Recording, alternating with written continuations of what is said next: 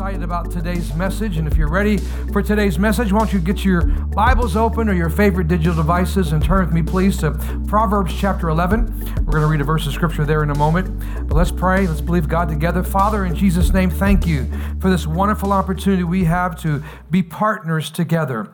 And Father, we're on the edge of our seats today with expectation. We're on the edge of our seat, Father God, using our faith and believing, God, that what we're about to hear will be life changing. And we thank you that my, myself and each person in the room today and listening online, Father God, watching online, we are partnering together for your highest and best. And we thank you, Father, for uh, your word. We believe it'll fall on good ground, it'll produce great fruit, it'll change us, it'll make us better for being here, for hearing it, and being doers of your word. We give you glory and honor for it today. And all of God's people said, Amen. Amen. Welcome to part one in a new three part series entitled The World of the Generous. The World of the Generous. I don't know if, if some of you know this or not, but there was a very important birthday this past Friday. How many knew that? It Wasn't mine. It was a very important birthday. International Family Church turned 38 years old. Wow. We turned 38 years old. Isn't that amazing? 38 years ago. It's hard to believe how fast the time has gone. Sometimes it feels like it was fast, and sometimes it feels like it's been 50 years. But, but nonetheless, we give God all the honor and glory for all that He has done. It's hard to believe my wife and I, my wife was 26, I was 27 years old. Um, and, and look what the Lord has done um, in these 38 years. So happy birthday, everyone. And uh, happy birthday to International Family Church and uh, we have a lot to rejoice about. I bring that up because over the years, people have asked my wife and I, Verna and myself, who are who is International Family Church, and what do you want to be known for? And we immediately would say three things, even way before we changed the name of International Family Church to International Family Church in 1999. Um, we always would say we are international, we are family, and we are church. We always said from the very beginning that we were international, that the nations would gather at the International Family Church. Anytime these doors would open, the nations would gather, that from the neighborhood to the nations. And here we are 38 years later, over 60 different nations gather every Sunday morning. How awesome is that? Then we would say we're family. And we would always know what that meant that, that from every age group, we would celebrate and love and equip and train every age in the church, every family, so that every family could be transformed and be made whole. And we realized that our ministry to families would be wonderful and would be very encompassing. And then we would always say church, but we would say church in the sense of community, a refuge, a spiritual hospital, an oasis in the desert, a life giving church. And even after we would say all that back in the beginning days, I always thought, man, there's, there's more. And the more I thought about it, the more I realized there was something else that I wanted us to be known for. Absolutely. And I thought more than once, well, you know, our surrounding cities and neighbors, our, our, our towns, our neighbors will talk about us anyways. Why don't we get them to be talking about that they are the most generous church I've ever met? Right? Generosity. And I wanted us to be known as a generous church, a giving church, a church that was radical in their, in their generosity.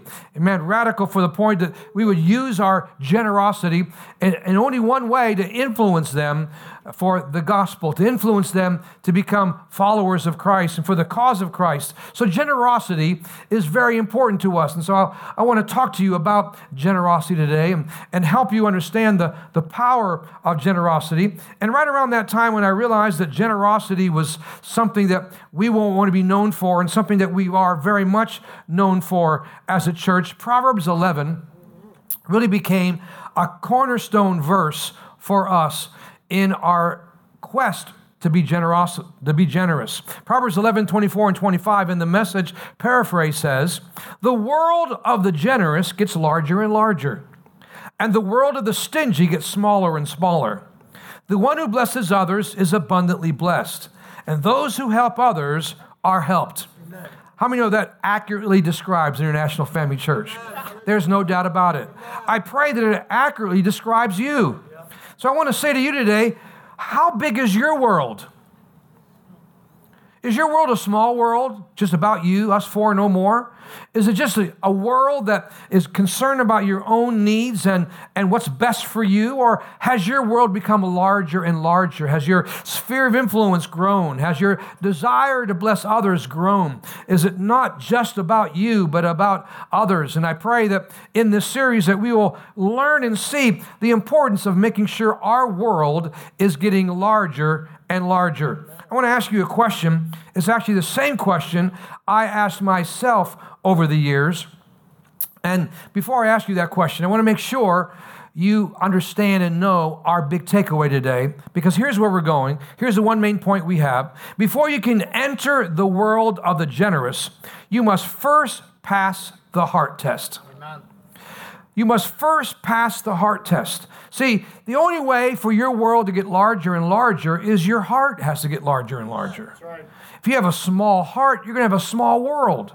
If you have a large heart or a growing heart, your world will become growing, will be growing and become larger. And I realized uh, back in the in the beginning days, um, I, have learned that that meant I I had to have a heart change myself. So I grew up old time Pentecostal and and uh, very traditional, very legalistic, and and uh, there was more things that we knew that were sin than we could really do. Uh, but but at the same time, I value my roots and I value where we came from. But I learned as I grew older that some of the things I learned were not necessarily out of the Bible. That was it was more out of our Pentecostal tradition a phrase would always be said you never know what God will do. Maybe you grew up hearing that phrase too. Well, we do know what God can do. You know why? Because we have a Bible. And the Bible tells us what God can do. I grew up hearing over and over again, you never know if God might heal you. Sometimes He will, sometimes He won't. It might not be God's will. But I discovered that it was God's will to heal. And it's God's will to heal all the time. And don't let anybody ever tell you it's not God's will to heal. It is God's will to heal. It really is. Then I heard growing up, it was, well, it's not God's will for you to prosper. And any preacher who tells you it's not God's will to prosper, you need to shut him off, turn him off, or go to some other church because it's not the truth. It is God's will to prosper you. Now, when I heard about God's will to heal, I jumped on that right away. I don't know what it was, but it just resonated with my heart. I believed it, I experienced it, um, and I was grateful for the fact that it was God's will to heal. But I did not grab a hold of God's will towards money and increase, something about it just, I don't know, I struggled with it. And, and really, what I discovered was it was because of my heart. See, I figured, man, I worked hard for this money. This is my money. Man, I worked hard. I, I traveled this way and that way and went to traffic and, and worked and, and purchased and provide for my family. Maybe you feel the same way. Man, I, I, I've worked hard for this money. This belongs to me.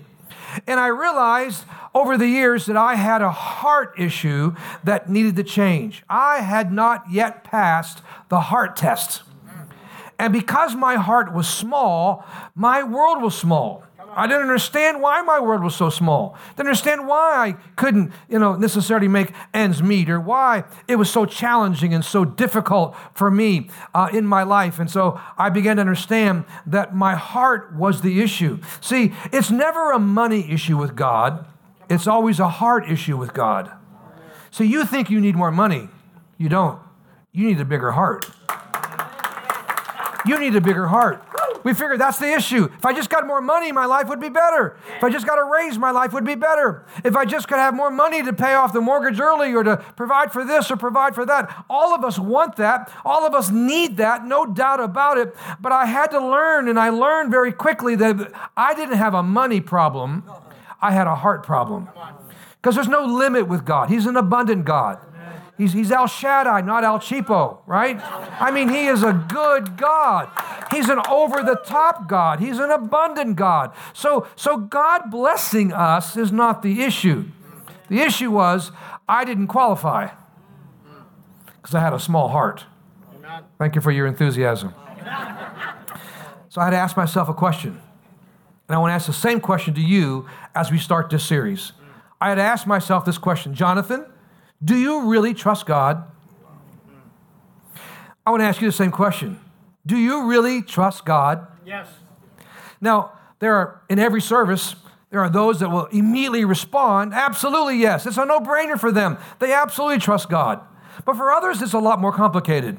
For others, it's not a simple just yes. It, there's just so many layers in their life. There's so many issues that have gone on in their life, and they, they want to. They want to be able to say emphatically, absolutely. They want to be able to know that they know that, that yes, I can trust him, but, but there's so many influences in their life that make it very difficult and makes the answer much more complicated for some. And we think about God, the way we think about God and our level of trust that we have towards him is based on four influences. And here are the influences that have influenced you and have influenced me in our trust level with God. Number one, your family. Your family is your number one area where you learn trust, how you were raised. Many of us were brought up in dysfunctional families where affirmation, celebration, love was not something that was freely expressed. And so it's no wonder then that we grow up and wonder what kind of God God is. We wonder because we didn't receive love and affirmation and celebration, and there was so much strife and contention and, and, and, and positioning and manipulation and so forth that we wonder it's so hard for us to relate now to a, a God that's good and a God that loves us. And so your family environment and how you were raised says a lot about your, the patterns and the behaviors and the thoughts that you have because every one of those can be inherited. Maybe not necessarily on purpose, but they are passed down. Have you ever said, I'll never be like my dad? Yep. And one day you grow up and you're just like him. one day you say, I'll never be like my mom. And before you know it, man, you're acting just like her, and for good or for bad right? And we realize that, man, a lot of this is passed down to us. And a parent who has a poor self image, a parent who has an attitude of unworthiness, a parent who has, I don't deserve God's blessing mindset, can definitely be passed down to their children. And so they can't blurt out, yes, I trust God, because it wasn't their experience. The second influence in our life is your life experiences. Amen. We've all had them the good, the bad, the ugly, right? Have you ever had a bad experience and wondered where God was? Yep. Where are you, God? Where were you through my divorce? Where were you when my husband cheated on me? Where were you when my child died so early? Where were you when that my world fell apart and my, my heart exploded in such pain and, and, and agonizing hurt? And so we wonder, where are you, God? So life experiences can absolutely t- dictate to us our level of trust if we have any level of trust. God wasn't there for me. What, what, what, what will change? So life experiences tell us a lot. They influence us over and over again. But question, are our experiences the best teacher as far as who God is, whether he could be trusted or not? And the answer is not at all. Not at all. It's a terrible student, life experiences. It's a terrible way to be informed whether or not God is a good God or not. It's a whole big subject, but I just want to say that life experiences also can influence our level of trust. And thirdly, another one is religious affiliations. Absolutely, my religious affiliation affected my life. I was always thinking that God was mad. I never had an image of God being happy. That God was always mad because I never could line up. I could never muster up the, enough faith or, or live clean enough or live holy enough. And I always thought, man, I'm always coming up short. And I always thought God was just this old man up in heaven, angry with a frown on his face, with a baseball bat, just ready to hit me upside the head if I misbehaved. That was my view. It affected my ability to trust God. I learned more what not to do than what I could do. I had a sin consciousness. I never had a righteousness consciousness till I was in my mid 20s. You kidding me? So, our religious affiliations, grandfather lived that way, my father lived that way, my family lived that way. It's just the way I want to live. Right or wrong, it's how I was raised, brought up. My grandmother, great grandmother is buried in the back of the church in the cemetery. That's the church she went to. That's the church I'm going to go to. Even though you're not getting fed, even though you're not hearing the truth, even though it's not right, religious affiliations say a lot about our trust in God. Am I in the right room? And here's number four. The fourth influence is the one that we need the most the Bible. Thank God for God's word today.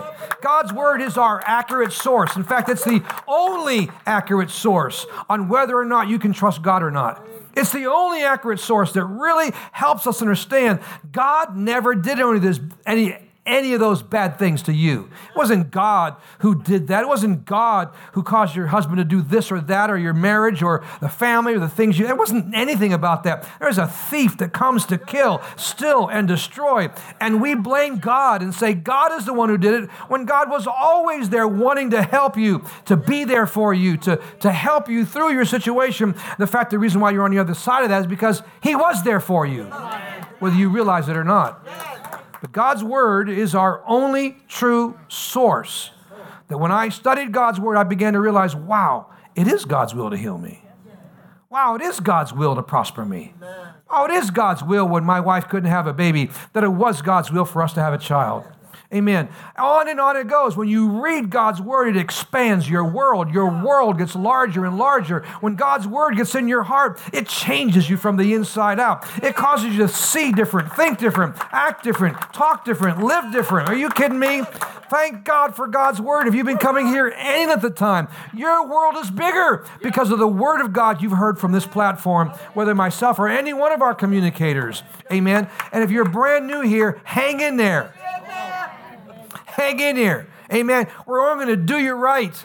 We're going to help you understand so your world can become bigger and bigger. Because if you don't trust God, you will never prosper to the degree that you need to. Amen. Oftentimes, our education helps, yes. Oftentimes, landing that good job because of our smarts or our, our gifting and so forth, that's wonderful. And, and, and we know that comes from God also. But when you really get the heart of God, you think you're prospering now. Or if you're in a place where you wonder, how in the world am I going to get to the end of the month? Because I don't have, I have more month than I do money. Then praise God, you need your world to get bigger and bigger because that's the kind of God we serve. Am I in the right room today? Amen. See, God is not like your dysfunctional family. God is not like your religious affiliation. God is not like your negative life experiences. Amen. The God of the Bible is the God that we must discover and fall in love with because He loves you. Amen. He loves you.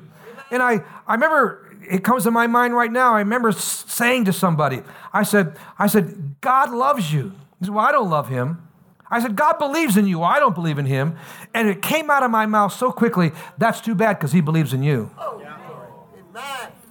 God believes in you whether you believe in Him or not. God wants you to trust Him even when you don't trust Him or not. He has His best intention in mind. Amen. Thank God for that today. See, God must be, God's word must be our final authority. I love Psalm 119. It says this in verse 105 and verse 111 in the Passion Translation truth, truth's shining light, or, or God's word, guides me into my choices and decisions the revelation of your word makes my pathway clear. Man, Thy word is a lamp unto my feet and a light unto my path, right? You need God's word to lighten up. Do I go left, right, stay still, advance, wait? God's word is that ability. God's word is that shining guide, that light that helps you with your choices and decisions. You can't make good decisions? Man, get God's word in your heart and watch what illuminates of where you should and should not go. Amen. When you understand and God's word is illuminated to you, revelation, it comes on understanding, makes my pathway clear. I love 111. Everything you speak to me is like joyous treasure, filling my life with gladness. Oh, hallelujah. Man, thank God for his word today. What a great influencer God's word is in our life. Listen very carefully. God wants more for you than what you're experiencing right now. Say more. more. You say, well, my life is pretty good right now. There's still more. Well, my life is terrible right now. Well, there's more. Wherever you find yourself, amen, you need to hear me loud and clear today. There's more available. There's more waiting for you. Not more in a selfish way or more in a spoiled thing. I got to have more. Not at all. God is a good, good God, and He has more in store for you. This is especially true when it comes to our generosity. So, we're talking about the heart today. I think this verse says a lot in 2 Corinthians 9 7. Let each one give as he has made up his own mind and purpose in his heart, not reluctantly or sorrowfully or under compulsion, for God loves, I love the Amplified here, he takes pleasure in, prizes above all other things, and is unwilling to abandon or do without a cheerful, joyous, prompt to do it giver whose heart is in his giving. Amen. See, our heart needs to be in our giving. Our heart needs to be changed. Our heart needs to be available to God in that place. And we need to hear this loud and clear. This is more evidence that God is very concerned about the attitude of the giver. There are some things about ourselves we're going to have to confront when it comes to generosity. There really is. There's got to be some things that have been long standing generational attitudes that we just need to confront. Every Sunday morning, we do it obviously in a, a, very loving, caring way, but you know, there's, there's an opportunity always, God's word confronts us. And God's word is a mirror. It's supposed to be a mirror that we hold up and it, we see the real us. I say all the time, yeah, I know we read God's word, but what's more important that God's word reads you. And we need to make sure that God's word reads us today. That I'm not just reading it, and that's I encourage you to do so, but in reading it, I pray that it becomes a mirror that you see the real you. See, mirrors don't lie. Right, if you're looking in the mirror and you got something coming hanging out of your right nostril, it's not going to lie. It's not going to tell you, "Oh, you're fine. Don't worry about it." Nobody can see that right? You got a little bit of spinach on your tooth. You look in the mirror, it's not going to lie, is it? It's going to say, hey, dude, you better like clean it up because you look really silly right now, right? Something going on, the dress don't quite fit. The well, you wonder sometimes what people looking at. Never mind. Um, I'm sorry. I'm sorry. I'm sorry. Um, Let's get back to the real reason why we look in the mirror. Amen. And so, so the mirror doesn't lie. The mirror tells the truth. So the mirror of God's word today is simply going to tell us the truth about how to become pure-hearted. Remember our big takeaway was before you can enter the world of the generous, you must first pass the what? Heart test. Let's talk about the heart for the few remaining minutes we have left. The top three heart tests that we face every single day. Let's discover the condition of your heart. I had to do the same thing, and I pray this is a, a help to you so that your world can become larger and larger. Here's the number one heart test we all have to deal with is what? The selfish heart. Wow. The selfish heart. Here's what the Bible says about the selfish heart says in Philippians 2 3, when you do things, don't let selfishness or pride be your guide. Don't let it be your motivation. Instead, be humble and give more honor to others than to yourselves. You see, selfishness whispers to us, you won't have enough if you give what God tells you to give. You won't have enough to meet your own needs if you give that. God says, don't allow your heart to think that way.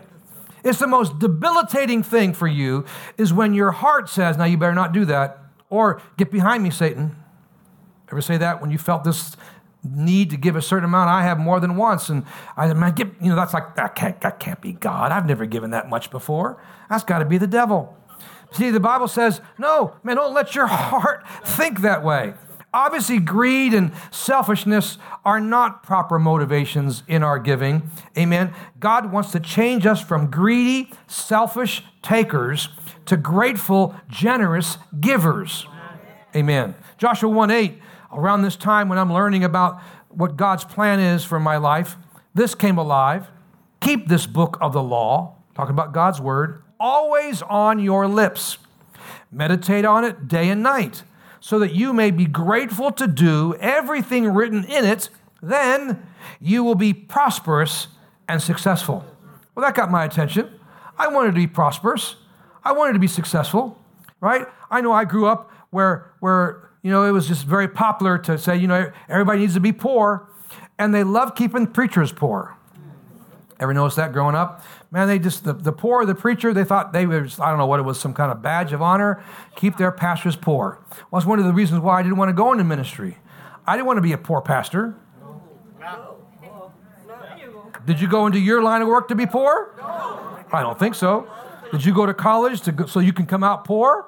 No. Well, give me a break. Amen. Right? I'm no different than you. I serve the same God you do, right? I, I absolutely. I mean, there's no way I wanted to be poor like you don't want to be poor. Sometimes we put the pastor in a whole other category, like, well, he's holy. He's supposed to be poor. That's not God. Amen. That's not God. Aren't you glad we don't preach that gospel around here? Woo, yes. Amen. Anyways, we think that if we'll just meditate day and night or on a regular basis on God's word, that we'd be successful. There's something else very important there. Not only do you do that, yes, but you have to do what the word says. You need to be doers of the word so that you may be careful to do everything written in it. Then, so we need to be doers of the word. It's very important that every one of us in this room become doers of God's word. Amen. It's in the doing of God's word that brings success and blessing. Amen. So selfishness tries to manipulate us to say, no, hold on to that. You need that more than somebody else does. No, no, that's selfishness. There's a second thing that we have to deal with. The second heart test is the grieving heart. So if we're not dealing with the selfish heart, man, right up, right on the heels of the selfish heart is the grieving heart. So Deuteronomy 15 tells us, speaking to those that are in need, you must surely give to them, and your heart shall not be grieved when you give to them. Because in this thing, the Lord your God will bless you in all of your works and in all that you put your hands to do. Amen. So God wants us to have a blessed life. So the reward of being givers is a blessed life. God says He will bless you in everything that you do and in all of your works. And He instructs us not to grieve in our hearts when we're being obedient to God. So it's important not to let yourself start grieving, listen, over what you could have done with that money if you would have just kept it. Selfishness can attack us before we give, but grief can attack us after we give. See how they work hand in hand. Oh, if they can't stop you, they'll get you after the fact. See, the enemy's never happy when you're a giver. The enemy's never happy when your world becomes larger and larger. He wants your world to become smaller and smaller so he can control you, so he can manipulate you so he can keep you under his authority. He doesn't want you to grow in God's authority. He doesn't want you to become this big person on the inside, living your life large and loud for the honor and glory of God to be a, a blessing to others. No, people who sell big ticket items for a living, they'll tell you, I've, I've talked to them, every one of them have, have, have said the same thing, that there's something that they deal with on a regular basis called buyer's remorse. Right? Ever had it? Bought some big ticket item? You bought that refrigerator that you know tells the weather and tells the time and and and boils your water and and yeah, gives you four different kinds of ice cubes. It's wonderful, right? But then you after your body realize, what did I do? Panic sets in. I spent so much money, and either the next day or a week later, you're bringing that stuff back. It happens on a regular basis. It's a quite a phenomenon of buyer's remorse. Well, you know you can do the same thing as a giver. Yes. You can have giving remorse. Why did I do that? Man, I, I'm not going to have lunch money, or I could have put that towards a bill. And, and we still have the same thing. It's a grieving heart. And you got to understand that's not God's plan. Something similar happens, and we must guard our heart.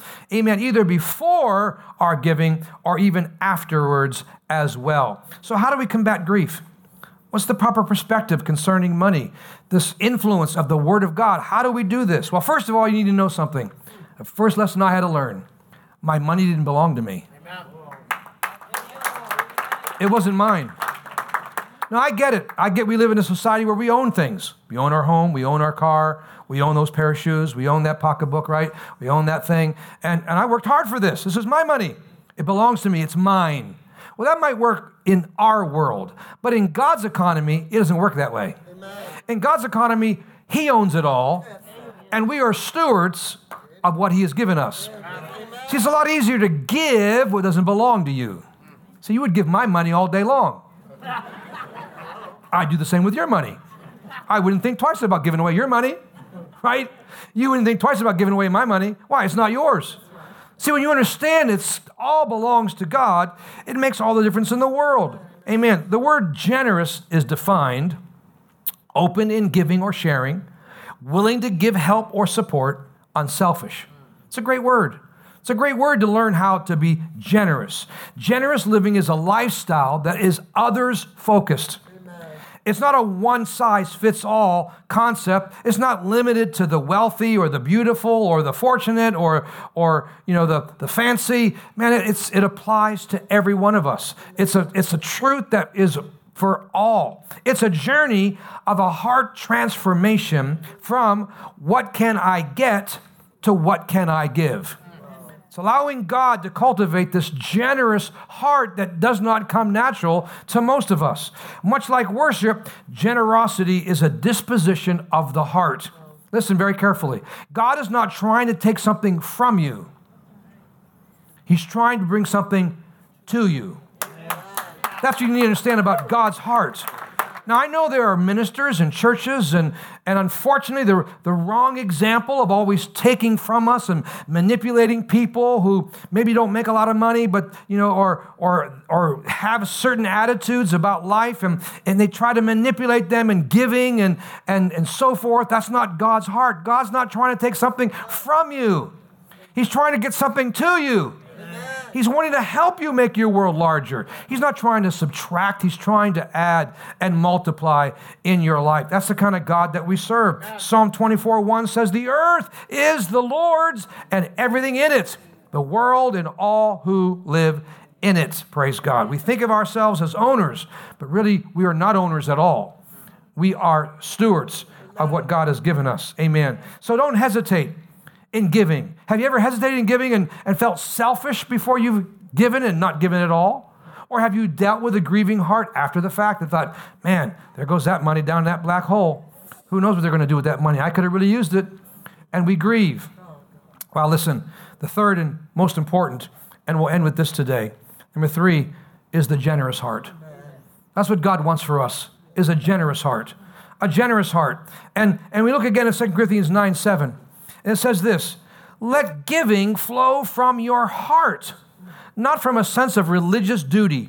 Let it spring up freely from the joy of giving, all because God loves hilarious, hilarious generosity. Amen. Understand, God's word says this God's word says, the heart determines the hands.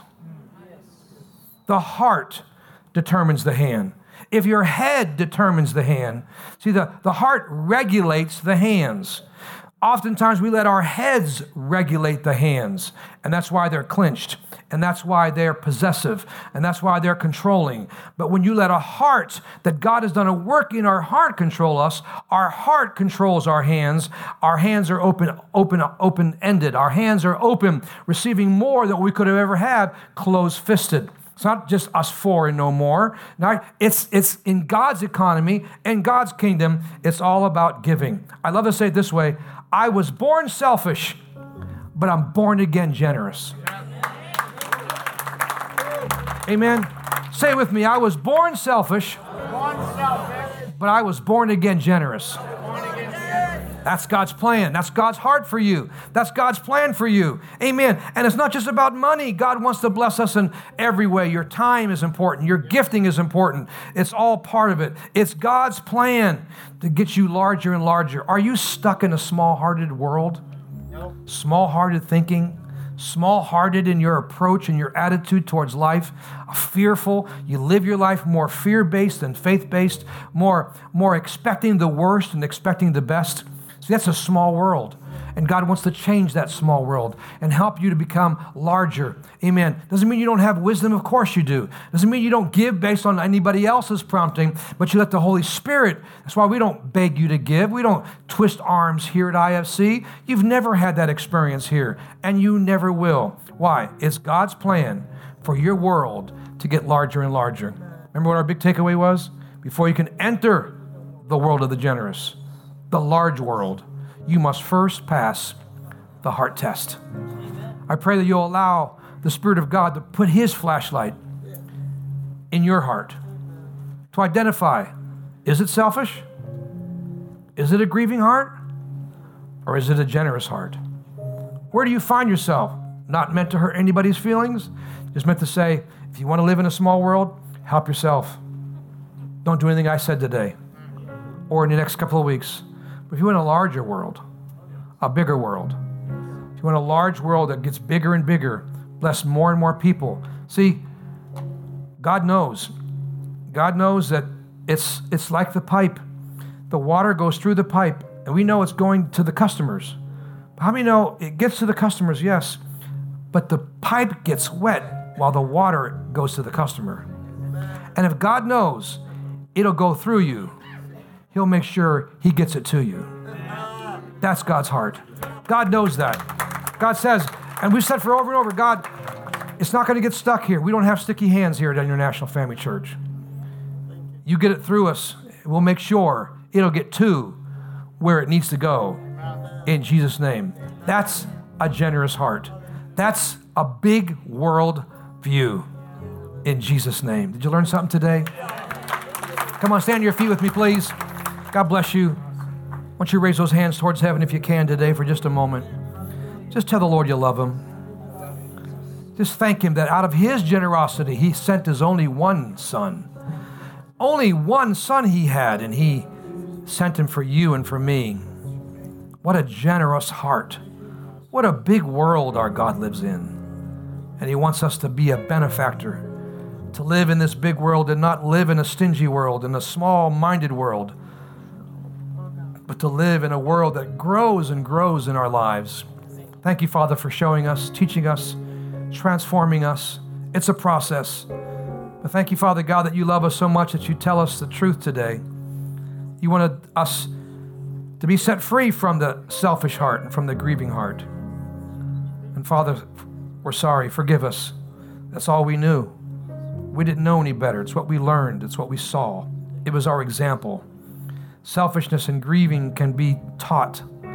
Father, we want to be taught by your word. We want your word to be our final authority. And your word declares that we can be joyful, hilarious, prompt to do it, look forward to it, can't wait to be generous to what you tell us to do. And we thank you for it. Hallelujah. Oh, we love you, Father. You're so faithful, Father. With every head bowed, please, in just a moment, Pastor Josh will come and close the service. So nobody walking around just for a minute. You'll say, Pastor, pray for me, please. I, I want to make sure that my heart is right. And the number one way to get your heart right is to make sure Jesus lives in your heart, that He's your Lord and your Savior. He lives on the inside and He transforms you from the inside out. He loves you. He cares about you. You say, Pastor, pray for me, please. I want to make sure Jesus lives in my heart. I want my sins forgiven. I want heaven as my home. In a moment, I'm going to ask you to raise your hand if that applies to you. And because not I want to embarrass you or not point you out, not at all. I want you to be intentional and say, I'll be a man and recognize I need Jesus. I'll be a woman and recognize I need Jesus. I need him and I need him now. You say, Pastor, pray for me. If that's you and you say, I need Jesus, pray for me, Pastor. Will you raise your hand nice and high so I know who you are today? Amen. Thank you. God bless you. Thank you. Thank you. God bless you. Over here. Yes, sir. Thank you. God bless you. Thank you, ma'am. I see it. Thank you, sir. God bless you. Awesome. Over there, thank you. I see it. Wonderful. Oh, how great. Yes, you can put your hands down. Thank you. I see it. Yeah, God bless you. Amen. Wonderful. Man, every service we are seeing people give their lives to Christ. Isn't that awesome?